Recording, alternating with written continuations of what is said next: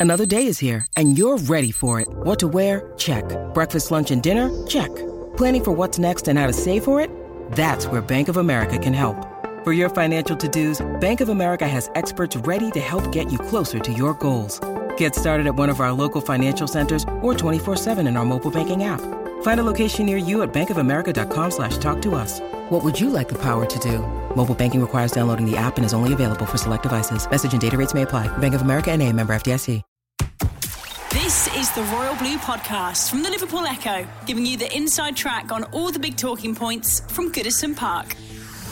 Hello, everybody, and welcome back to the Royal Blue Podcast. I'm Phil Kirkbride, and today joined by Adam Jones, Dave Prentice, and Chris Beasley. Recording a day earlier than normal. We just couldn't wait to get around the table and discuss a terrific afternoon at Goodison where the Blues thumped in Ole Gunnar Solskjaer's words, Everton, uh, Manchester United 4 0, and deservedly so. It could have been more on a terrific afternoon for all involved. We'll be discussing that, what impressed the panel most about the victory, and in these moments, we like to get their opinions on who was man of the match and get a different answer from each of the guys. Uh, we'll also be discussing Idrissa Gueye, uh, Marco Silva across the weekend, saying his future is out of his control, but reminding him of his importance to Everton. And he reminded everybody at Goodison yesterday how important he is to the Blues with another terrific performance.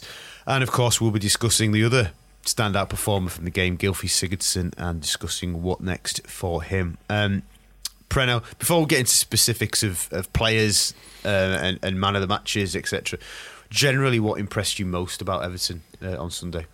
Where do you want to start? Um, absolutely everything. The attitude, uh, the quality of football, the intensity, the finishing. Um, there's so many things you could you could pluck out, and I won't go down the individual route because there, there are loads of players that you could actually you know sort of pluck out. But just the attitude from the start. I mean, clearly a reaction was required after the the complacency that was shown, you know, so a week earlier at Fulham.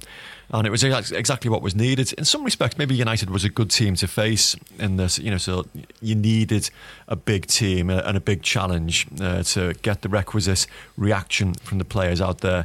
But that was great, and the atmosphere as well. You know, shouldn't really underestimate you know so how good Goodison has been over the last few months. Is it just you know coincidence to say that it uh, uh, coincides with the siren? Because I love hearing that. It just it creates a sense of anticipation, you know. So and you can see in the tunnel, you know, so the, the players thinking, "Whoa, you know, what's going on here?"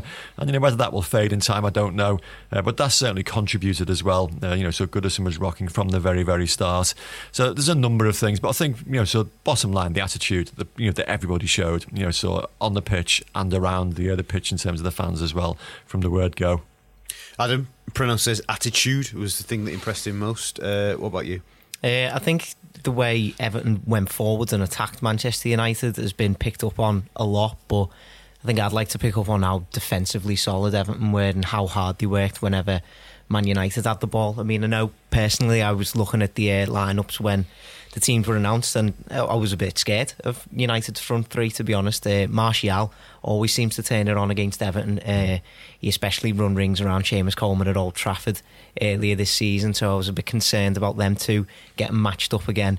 Uh, we all know how good Marcus Rashford is on his day. You know, he very nearly scored in the opening minute against Barcelona. You know, he's got electric pace, uh, an absolutely it's such a powerful shot mm. on him yeah. as well. Like it, and uh, we all know what Romelu Lukaku can do on his day as well. So I was a bit concerned about them three coming up against you know that an Everton defence that struggled to contain the likes of Mitrovic and Ryan Babel mm. only a week before. But you know they they just these players just stood up and they absolutely put all of their effort into it. And you know it took 86 minutes for Manchester United to have a shot on target, and that was down to the work of not just the back four but everybody in the squad, like defending from the front, front uh, Calvert Lewin and Sigurdsson doing their utmost to make sure that United's defenders couldn't play out from the back, and then Idrissa Gueye and Morgan Schneiderlin, especially, I think coming into the uh, coming into the side after having such a long time off, he just slotted straight back in and made sure that Paul Pogba just didn't have any space to move at all.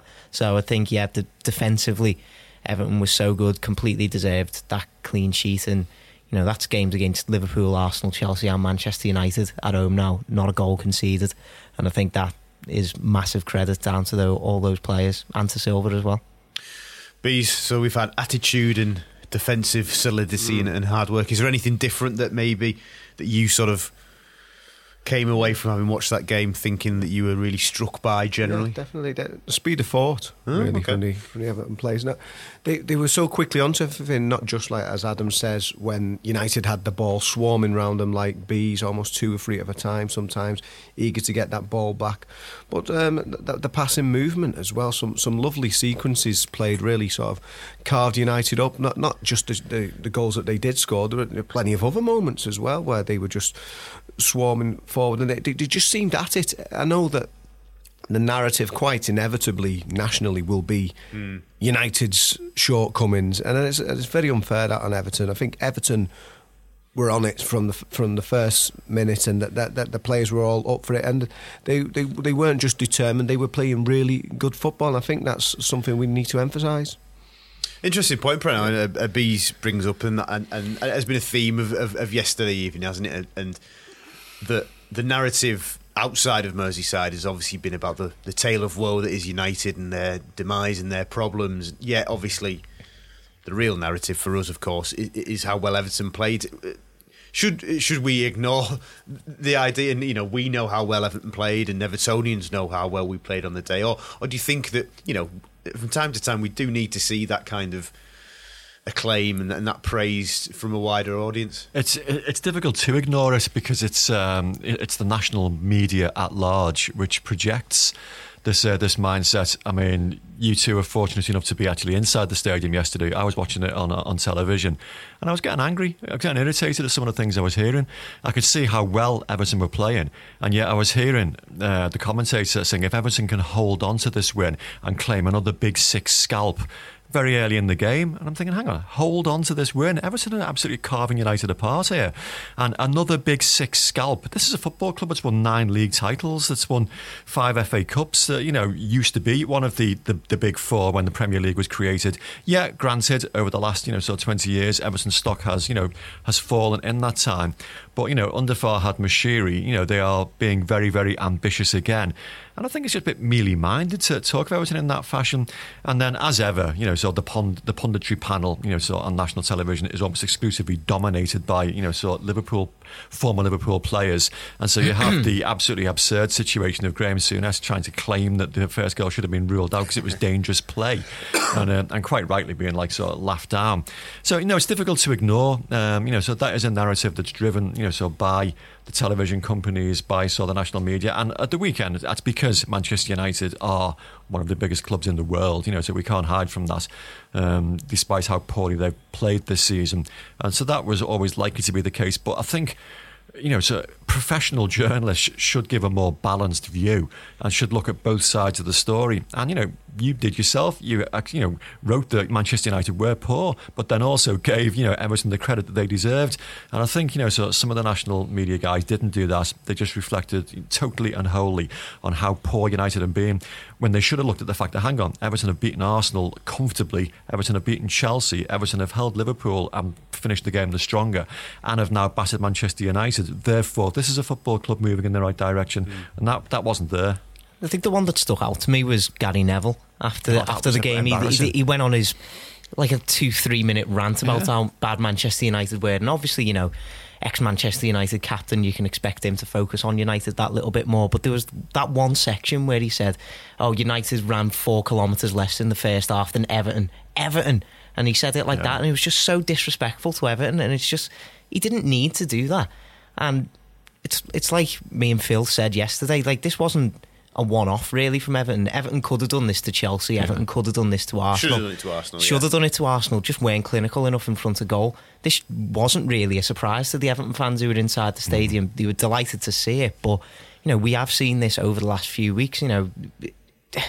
It, it just seems that the national media just isn't getting onto the fact yet that Everton are just playing some really nice football at Goodison Park Well, these days. maybe is there an argument bees long they long may that continue because you know certainly uh, under the sort of the peak Moyes we were always seen as the underdog and it worked in our favour and I'm sure Moyes would use that as a as a motivational tactic you know, that siege mentality. Yeah. let's let's you know let's batten down the hatches and let's prove everybody wrong. Maybe Marco might be happy with that. Yeah, but um, Perhaps. So I think yeah, they, they do need a, need a bit more steeliness in them, and if that's what brings it out, then um, I- I'd be all, I'd be all for that. Yeah, I'd just like to see that bit more consistency. This has come just a, a weekend after the abject two 0 defeat course, at Fulham, and we can't move on from that. There's still a great degree of inconsistency in Everton's play. Yes, they've got this increasingly impressive um, scalper list of scalps at Goodison Park, but they need to be doing it week in, week out. But yeah, if, if that's if that's what it takes to, to get the players together to to be more um, determined and put in those um, hardened performances, and I mean, yeah, there's there's, there's no pr- problem with that because there is a golfing class between the top six, the big six, whatever you want to call them. They are the leading six clubs in the division, and the rest of the division. I mean, Everton are now back in that position as best of the rest as as it stands this morning. But um, there's still a, there's still a huge um, points gap between them and United, although they were obviously a much better side on the day. But of course, you know, look at and the, and the proof will be in the long term pudding. But obviously, you know, and there's no no harsher critic than an Evertonian about about the Blues. But do you think do you sense that maybe uh, feeding into that kind of um, lack of, of, of sort of acclaim and plaud is is a perception that as a club now we've we've discovered the um, benefactor, if you like, you know, somebody to help bankroll um, the club and spend money that we didn't have previously. But because we have wasted money, do you think almost that people, uh, again, beyond the walls of, of the city, just see this as another another false dawn? Oh, Everton, will, it won't happen again. You know, you know, they don't believe that that you know a team playing well it'll be sustained because you know they've had money and and etc etc and it's not worked out. Is is that another sort of something that feeds into it perhaps? And, That, that could be the case. Yeah, they need you know some more sustainable evidence that this is going to be you know sort of a long term project. And clearly, you know the, the the building blocks are in place. You know that we've seen. You know the appointment of a, a director of football that you know has a a long term strategy and philosophy, which he's already started to implement. A manager who wants the club to play in a particular style of play uh, and is starting to, to achieve that. And, you know, what Adam mentioned before, what people are losing sight of is, just, you know, so how things have turned round, you know, defensively at Everton. I think the first 14 games of the season, there were three clean sheets, uh, whereas that's now, oh, let me try and do my maths, six in the last eight, is it? It's, you know, it, it's quite significant, um, you know, so how things have turned around.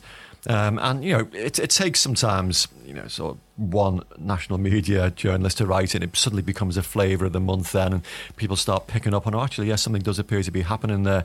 And you know, it's no big deal if uh, Everton do fly under the radar for a little while longer. Um, I think possibly if they do manage to see it through, finish seventh, City do win the FA Cup and qualify for Europe. Maybe that could be, you know, the time to, uh, you know, start celebrating, you know, what is happening at Everton. Maybe it will just take, you know, sort of a bit more evidence of, you know, longer term results happening. We'll have to wait and see. But for the time being, let's just enjoy it ourselves because it, it's been great to watch, and you know, long may it continue. Absolutely. Okay, uh, now is the time where each of the panel have to pick a different man of the match, which in these circumstances can be troublesome to say the least. Adam, you get the uh, advantage of going first. Uh, who it. was your man of the match? It's going to yesterday? be easy this week, isn't it? Idris Gueye Okay. is uh, is my man of the match because uh, I think it goes without saying these days how good he is defensively. We know how hard he works off the ball. We know how good he is at you know tackling, intercepting, and he showed that off perfectly yesterday. But I think his work on the ball yesterday was the best I've ever seen him produce. He, there was uh, the build up to the second goal. You know his little his little interchange with Bernard. Just when it looked like he was just going to oof the ball off that It's little assist dis- as well in the on the uh, Yeah. on the record books, isn't it? not many of them down the years, I, I wouldn't say. But yeah, his little link up play with Bernard there was really good. You know, turned defence into attack pre- perfectly for Everton there. And there was one moment in the uh, in the second half as well where he did a disguised pass again to Sigurdsson and he just cut out Manchester United's entire midfield. And you know, don't like I don't think we've seen that enough really down the years from Gueye, and I don't think we gave him the credit and thought that was really possible. But I think Silva is you know, he's believed in him in that sense. He's given him a lot more attacking freedom, especially when he's played alongside Schneiderlin over the last few weeks. Uh, Schneiderlin sits in and uh, it allows Gueye to express himself a little bit more going forward. And I think, you know, we've talked about his attitude a lot since the January transfer window, and I think he's just been absolutely exemplary. And, you know, that, uh, yesterday's performance was the culmination of that and adds I'd argue that's the best I've ever seen him play in an Everton shirt. Absolutely. Okay, we will come back to Gueye and speak more about uh, the Senegalese midfielder bees. Um, mm-hmm. You can't have guys. You're man of the match, I'm afraid. Uh, that's been taken. So who's your? Uh, I will select. Just, yeah, Gylfi Sigurdsson. Then, yeah. yeah um, Preno's face yeah, dropped.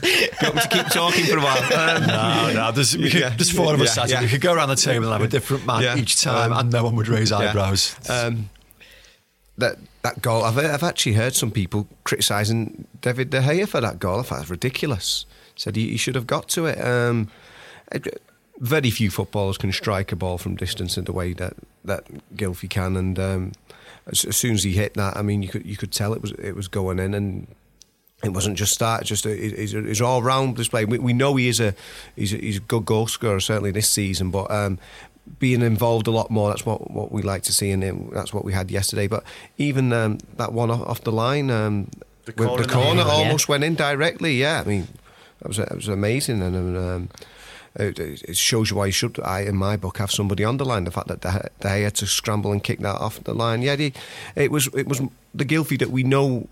Um, the sort of performance he can produce, and uh, he's on it against a good team. He's actually got a great record against mm. Manchester United and uh, yeah, he was he was oozing class, and that's that's the, the, the, reason that Everton paid all that money for him. That, that one of those displays against the top team. So yeah, I'll go for Gylfi. Performance of the club record signing, indeed. Yeah.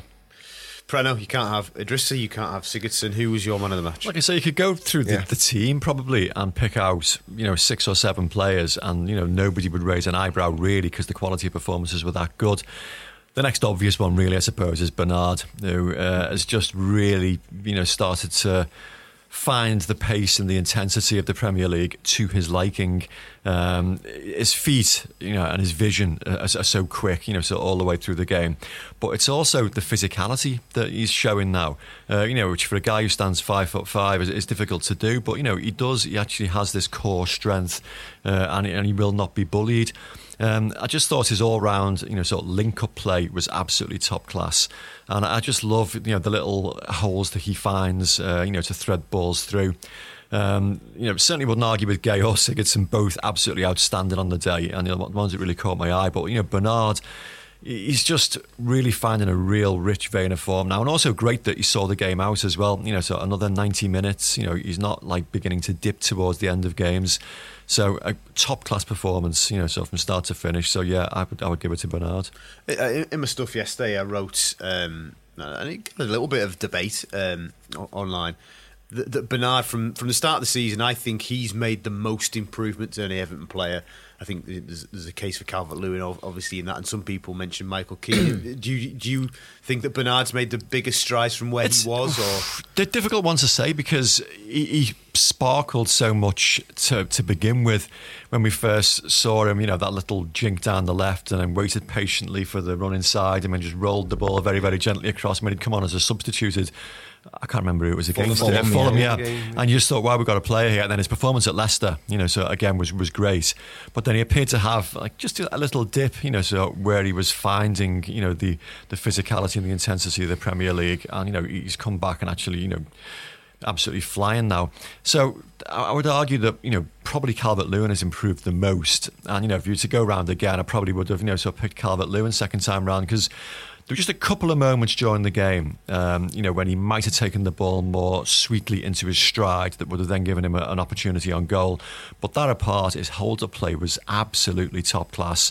You know, so holding the ball, you know, bringing other people into play, and just again bullying, you know, sort of top class defenders. Seems to have perfected the knack of the jumping chest control, which is does, yeah. no mean feat. He does. He's, he, he uh, we've mentioned many, many times about the similarities with Graeme Sharp, not just in terms of the way he plays the game, but being a bit of a slow developer as well. And, you know, getting into his, his prime years when he was 22, 23. And that was a Graeme Sharp trait that Andy Gray actually, you know, coached into him leaping early uh, to try and, you know, sort of disconcert the centre half and either flicking the ball on or, you know, sort of chesting it back down again. And he does that so well. And uh, it was quite interesting this morning, um, being sport on there analysis of the game, Tim Cahill was asked, um, you know, so which player that you think should ever, Everton should target this summer, to try and you know of build on what they've got. And he identified Diego Costa uh, Atletico Madrid to be met with much you know some mocking from people who were on the panel with him. And the fact that he's 30 as well, it's probably not a realistic target for Everton to be looking at. But on Talksport, you know, he who shall not be named, uh, you know, former manager of Everton Football Club, was also asked about this, and he surprisingly talked about Calvert Lewin as uh, being a guy that's improved massively this season and should be given the opportunity next season to prove that he can add goals because that's the only thing lacking at the moment. You know, goals to his game. Maybe save Everton an absolute fortune in the transfer market, but prove that he can be the centre forward that can take Everton forward. Possibly, possibly he could become that player, uh, but you know we'll, we'll have to wait and see. But yeah, his improvements I think has been even more so than Bernard's this season. There was a point just at the start of this run, if you like, when I think I asked Marco whether.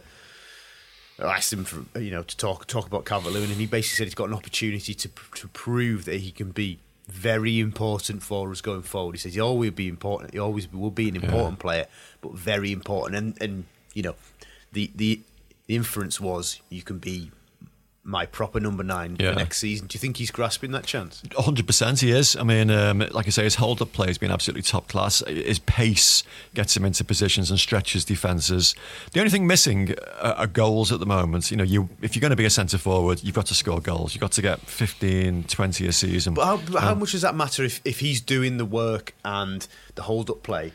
That means well, you, everybody I, else I, scores. I think yesterday you saw his work rate opening up so many opportunities yeah. for the other players around him, and I think that's what makes him so vital. Like to Everton's front four, as I think you've really got to call it yeah. now. You saw it in the first goal. Like granted, it came off his shoulder in the end, but he got the flick onto. Yeah, yeah to Richarlison. Uh, it was him who made the run across, which opened up the space for Sigurdsson to have that shot for the second goal. Like he just he just gave those United defenders so much work to do that they forgot about the rest of the front three. Essentially, yeah. like he was so, he was so good in that respect, and you know, you you were saying that he you know he could have took a few things in a stride a little bit better to create chances for himself, but I can't really remember him having a chance to score really no, for himself. So you know, it, like I, I do understand the criticism that he should be adding more goals to his game, but for games like that he, he didn't have a chance to score, so you can understand how he hasn't scored yeah, in that yeah. kind of uh, match. As long as other players in that front three are scoring regularly, you know, Richarlison, if he's scoring regularly, if Sigurdsson's scoring regularly, if Bernard can add a few more goals, you know, sort of his game, mm-hmm. maybe it isn't quite such an issue.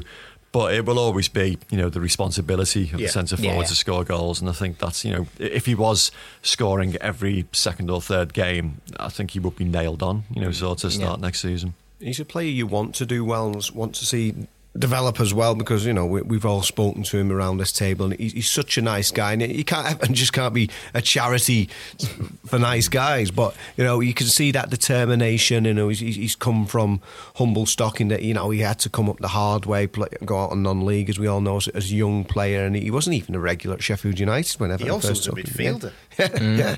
so to have developed in a, a new position yeah. as well so it shows you how, how, he's come on and how determined he is and you, you really hope that he does well. And I think that's what Marcel Brands and Marco Silva want to see. There is an opportunity here.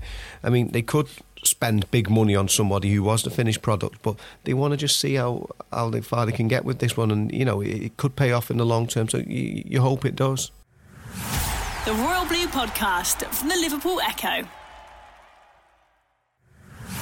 The Royal Blue Podcast from the Liverpool Echo. Uh, moving on now to a player who uh, had got one of the lads' picks for man of match, uh, Idrissa Gueye. Um, as you said at the top of the podcast, Marco Silva over the weekend saying he cannot control his future, but reminded him of how important he is uh, to the team. Preno, it may be a little bit of a crude comparison, but yesterday, um, on the opposite side of the pitch, in his very position, was a player called Fred, who cost Manchester United £52 million last summer. So, based on a comparison yesterday, if anybody comes knocking on the door in the summer, Paris Saint Germain or whoever, what's the asking price now? Um, well, you did say it's a crude comparison. The age, I think, you know, the fact that he's, is he 30 now? 29, 13 September. Yeah, Ghana going on 26. Possibly, you know, sort of lessens his value to a degree. But on current form, you know, you, you can't be looking at you know less than 30 35 million because you know he's absolutely flying at the moment and what's so much in his favor is his attitude, you know, to being told that, you know, you can't have this dream move that you want to go, you know, so to PSG. It's been absolutely exemplary. He's played even better since he was denied that move uh, than he has, you know, so beforehand. If you remember, we sat around this table and we were talking probably in January about the possibility of him going. And at the time, and I hold my hand up here because I was one of them saying, well, I'm not that bothered to be perfectly Yeah. honest, you know, because yeah, he's okay, he's decent, you know, but you know, so he's replaceable. You know, so Gomes is the one we want to keep, and you know, so we need to get a proper, you know, so holding midfielder in. I'm beginning to change my tune a little bit because he has been so good, you know, sort of since then. Um, his quality on the ball was something that was always, it was always a stick used to beat him with. You know, so his passing isn't the, the, the best level imaginable. You know, he's not as good as Kante is. You know, so with, with the ball at his feet, but. He's improved, you know. So he has Yeah. actually changed that aspect of his game. And I mean, it's Sod's Laura, I tweeted during the game on uh, Sunday, just you know how good has he been, and then probably his only misplaced passes of the afternoon quickly followed. But they were the exceptions that proved the rule. His passing has been absolutely top class. You know, certainly for the last few months, and that suggests that you know that kind of player is in there, you know, so he is capable of, you know, so bringing that into his game. Whatever's happening on the training pitches at, you know, Finch Farm. I was going to say, does, does he, you know, in, in his decision, look, it's clear that he has this dream of a move to, as he calls it, a top club in Europe. And Yeah. obviously, that means playing in the Champions League. But, uh, but you know, has he got to also factor in the improvements he's made this season, and particularly in the last three or four months? And you've got to think, well, maybe I'm with the, with the right manager. Maybe I've I've got a coach who's actually bringing me on more than I could have ever imagined. With it, with him though, he's probably going to be concerned about his short-term career. Absolutely, yeah. Because, like as Preno mentions, because of his age, he's I'd say he's probably now hitting the, the peak of his career. Mm. He's going to want to think, right, if I get into the Champions League now, then this has got this has got to be perfect for me. Like it, I think it'll take some convincing from Marco Silva and Marcel Brands to say to him, look, we can be in Europe in the next couple of years. Like if you just stick around and you know, he, he, I, don't, I don't think there's any doubt in Gueye's mind that he, he is improving at the minute, but at the same time, like looking at it from his perspective, if if there is somebody like PSG coming again, or like even Manchester United, as uh, the latest rumours have suggested, then he's gonna be he's got to be looking at that and he's thinking, well, in the Champions League now, they're going to be going for trophies now. I can't guarantee that I'm going to be the same player in another two years. Let's say, if I if I want to get myself the most exposure at the top level of the game, I need to do this now. So it it is a bit concerning that he's like you know his future is still undecided because as Preno says he, he has since January he's proven to himself to be vital to Everton at the minute.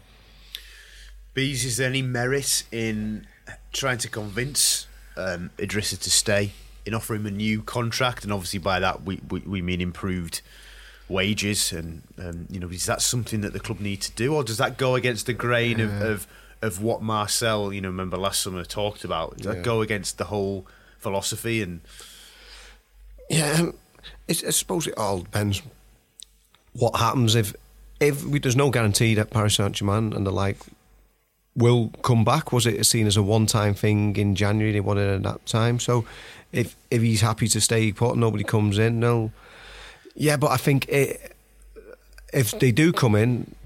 I'd imagine that he, he would go because I can understand it's all about the timing of things, as it's already been said. This is a player who's probably in his last big chance to get a move to a Champions League club, almost 30 years of age. Would Everton be better off financially ploughing that money into a younger player? And it'd be best for all parties that you know he gets his big move and Everton get a chance to develop a a, a younger player. I can see the merit if, if Idrissa Gueye's happy to, to stay and see out his years, and yeah, hand him the the, the big new contract. But I just imagine that it, it, will depend on whether if, uh, the offers do come. Then I imagine it'd be sold. If- If they don't come, then yeah, they'd be happy to stay put. Interesting. Um, another player who was also picked up by the lads as man of the match, uh, Sigurdsson. Um, Preno, do you think we should have seen more of those type of performances from Gylfi over the course of the two seasons? I, I don't know. I'm, I'm a big fan, and I, I get a bit grumpy sometimes with the other people that you know so don't give him the credit he deserves. I think because of his slightly languid style. You know, he's he's not the paciest player, and so that sometimes makes it look like you know he's he's maybe not doing enough. His work rate and the ground that he covers is always like right up there. You know, so in terms of the, the, the top hardest working performers at the club, and when you contrast that to the quality he clearly has. Um, I think we've been saying that, you know, so pretty much from the word go. We just didn't know quite what kind of player he was when he first arrived. Um, you think of the number of goals this season that have been created by his involvements in or around, you know, just his timing of pass is just so good. I mean, that, you know, the goal he created for Walcott uh, at the weekend was almost, you know, like typical, you know, he just killed the ball instantly and just uh, yeah. he did and just like you know, so timed the pass so well, and he even managed to overcome a dreadful Theo Walcott hmm. first touch uh, to, to, to, go on and finally finish him. And we've seen it a few times. I think the Richarlison goal earlier this season that should against Brighton was it that really should be up there for one of the goals of the season, and it was just you know from a sweeping move from one end of the pitch to the other. That again, just the timing of the pass was just absolutely immaculate, and he does have absolute quality. His dead ball delivery, you know, it's no coincidence that Everton are what is what the phrase created the most goal scoring chances from set pieces than any other team in the Premier League this season. A lot of that is down to the quality of delivery from you know the, the set pieces that he takes. Um, I'm just a big fan, big fan, and uh, it really annoyed me again that you know people were trying to pick holes in David De Gea. You know, so for allowing that shot to, to go past him, it was a great finish. You know, so he, he picked his spot, he drove it well. Um, it went down fractionally slowly, maybe. And if you're going to be ultra critical, say fractionally slowly. if you're going to be if you're going to be ultra critical, you know, so you point the finger. I said, but I wouldn't. I give the credit to the, the player who struck the ball, you know, mm. so rather than blaming the goalkeeper. Mm. And I just thought it, it was a, a, great performance, and he's had a very very good season.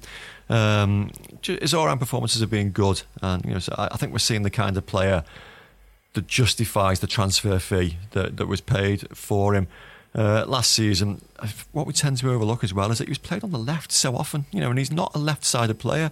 You know, he's a number ten, you know, so he plays best in that role, and you know he's absolutely flourishing. It's, it's no coincidence that he's being played in that role consistently throughout the whole of the season, and as a result, we're seeing his best performances. I think we, we've we've debated uh, many times, certainly earlier on in this in the season on this podcast about Sigurdsson's position, and I know Gav question whether he was actually almost a bit of a problem for Silva. But uh, again, mm. credit to the manager because he seems to have found a way to finally bring out the best mm. in Sigurdsson. And you know, as, as Preno alludes to, you know, the manager that signed him didn't always play him in his best mm. position. Allardyce certainly didn't always play him in his best mm. position, but Silva has, has, stuck to his guns, hasn't he, and, and mm. been determined for Sigurdsson to play where he always was convinced would yield, be, uh, bring the biggest yield. Yeah, I think I think Silva's shown a lot of faith in Sigurdsson in that sense because i I would say there have been times this season where Sigurdsson has looked a little bit questionable. Uh, most recently, probably that Fulham game. Mm. Like I think everyone looked questionable in that Fulham game, but you know we just didn't create enough chances. His dead ball delivery in that game wasn't necessarily special, but he's now he's now uh, juxtaposing that with some absolutely incredible performances. Like the one yesterday against Arsenal, and uh, I think those good performances are massively outweighing any sort of bad performances now. And I think a lot of it over the last few weeks is how well he's paired up with Calvert Lewin. They like I almost see them as a front two rather than anything else now, especially when Everton are out of possession. Like Sigurdsson comes up alongside Calvert Lewin and they attack defenders as they're trying to play out from the back. And I think you know the way the way them two have got such harmony together, and then obviously with Richarlison and Bernard coming in off the wings as well, they just seem to know where each other are on the pitch at all times. I think Bernard, like in, in particular, is showing that he just seems to have an incredible awareness of where everybody is on the pitch. But it's as as Preno said there, like Sigurdsson's little nonchalant pass through to Walcott, he makes he makes stuff like that look so easy. Mm. So I think all credit to him for stepping up his performances, and I think all credit to Silva for actually trusting him to be able to put in those kinds of displays in that number 10 role as well. Just keep him away from penalties. yeah.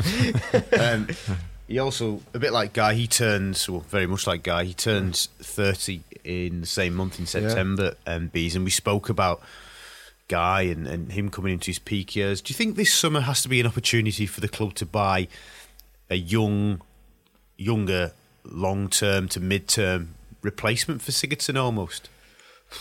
I mean, because who, who's where's his competition at the minute? And you know, obviously yeah. he's absolutely nailed on to start, isn't he, on yeah. current form? But just thinking about that long term in the yeah, summer. And, yeah, I'd imagine. You'd think within the um, existing squad, the nearest you'd have is, is Kieran Dowell, who's been out on loan again, hasn't he? So. Um, I certainly wouldn't think you, you, need direct competition in that. I know Silva wants to have two quality options I mean, in, every, yeah. in every position, but the way Gylfi's playing, it, it, whoever would be the understudy wouldn't be getting much of a, a look in. Yeah, they're, they're both turning 30, but perhaps eh, age a little bit less of a, mm. a barrier to what is just against such an all action, in your face. Um, mid, midfield ratter, as it were. When, uh, when, you know, we all know what his game's all about. Whereas, like we said, Sigurdsson, yeah. he does cover a lot of um, distance during matches. It is less the, the, physical exertion and more of the, the placing of the passes, which you won't obviously lose, yes. lose with age. So I don't think it, it's immediate. It is a tough one because, yeah, like we said, Silva does want to have two quality options, and all the teams do in, in those positions. But I would say that there, there are other prior, priorities up yeah. there in that hopefully Gylfi can continue to play most of the time. It may depend on um, whether ultimately they get that Europa League football or not. Mm. Just um, Are Everton going to be playing 40 odd fixtures next season or possibly 50 odd fixtures next season? So maybe depends on whether they get into Europe, but you'd like to think Gylfi can continue to play most of the minutes, certainly for, for, for another couple of years. Indeed. Uh, final part of the podcast before we uh, sign off for today. Um, I believe it was mentioned at, at the top of uh, top of the recording. Um, Preno, a word for the atmosphere again yesterday because it's now been a succession of home games where the atmosphere has been excellent, um, and you you could have understood to an extent on the back of a really kind of apathetic performance at Fulham if you know sections of Goodison had, had, had not felt the necessary kind of inspiration to have, have, have got behind the team as, as vociferously as they had done on Sunday. But I mean, superb again, and, and, and the build up, as you mentioned, with the sirens before the game, and it was they were terrific again. I thought. Hundred percent. I think we've been quite fortunate to a degree in that um, this you know run of great atmospheres kicked off with the derby, uh, you know the Goodison derby, and it was always going to be noisy for that day. And obviously that was the first time that we heard the siren used, but you know it, it did. It generated an atmosphere, and then what what's happened since then? It's always the argument: do the fans inspire the players, or do the players inspire the fans? Which way around should it be? And no one knows the answer. Mm. No, no, one's ever quite you know sure which way it should be. But it seems to have been symbiotic almost. It's like it's coincided with some decent performances as well. So it's easy for the fans to get enthusiastic about what they're seeing, and equally easy for the players to then feed off it. And again, uh, to give Calvert Lewin a little nod here, I was quite impressed by something he said after the Arsenal game when uh, midway through the first half, Everton were already leading 1 0, and he closed down the goalkeeper, you know, so and chased it down, and there was a big roar, you know, from the crowd. And he mentioned it afterwards in his post match interview where he said, We know that kind of thing gets the crowd going and gets the atmosphere going. So, you know, that's why I did it, basically. So, you know, there's a bit of intelligence at work there as well. You know, so the, the, players are understanding. You know, so what helps generate that atmosphere. So we're seeing it all fit into place at the right time. You know, the players are performing, the fans are responding to it, and it just develops momentum then, which means that you know the, the atmospheres are great. Now, clearly there's a difficult away game to come this weekend, and hopefully, you know, so the performances are going to continue. We're not going to see a, a Fulham type situation because then, you know, the final home game is a Friday night, uh, which is, you know, a bit of a weird one, but you'd imagine the atmosphere would be good for that. You know, final home game of the season, Friday night, uh, a, a team that you'd expect. I, I know, yeah. yeah. You'd expect Everton to do well against. So, you know, it should be another, you know, sort of vibrant atmosphere. So, a number of elements are all falling into place at the right time. And uh, it's great, you know, it's a good place to be at the moment, you know, so fans are enjoying going to matches.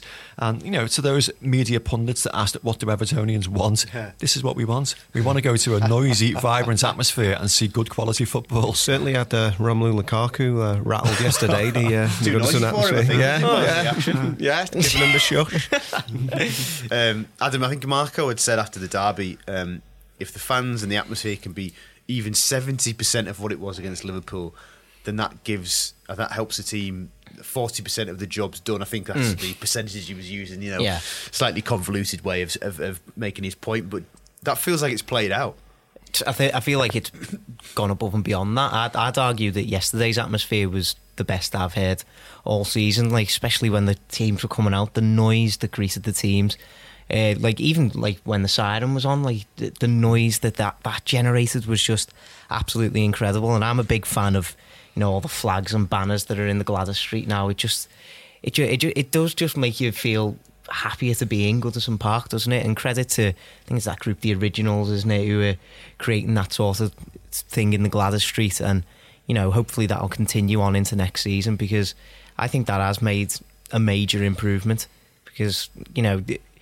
It's as Preno said, like we don't really know whether it's the players who inspire the fans or the fans who inspire the players. I think essentially it's just a two way street, and you know the fans setting out their stall very early, like you know with that kind of wall of noise, you know that that gets the players up for it. You know the players have been saying that for weeks. You know they they, they love hearing like the fans when they're waiting in the tunnel and they just want to go get out there and perform for them.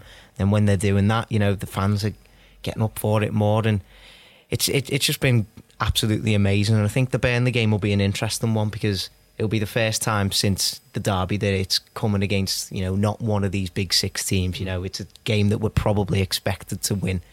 So it'll be interesting to see how the players react to that as well. I think the fans will absolutely be up for it, as Preno says. You know, with it being a Friday night, but you know, after what happened against Fulham last last week, you know, the players can't allow themselves to get complacent again, even if this is a game at home this time. You know, they need to be as up for it as they are for the you know these games against United, Arsenal, Chelsea. So yeah, the next game will be really interesting. But fingers crossed that this will continue and hopefully even improve further in the future.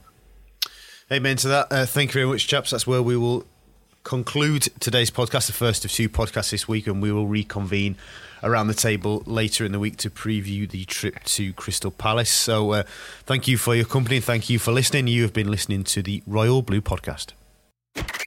You've been listening to the Royal Blue Podcast from the Liverpool Echo.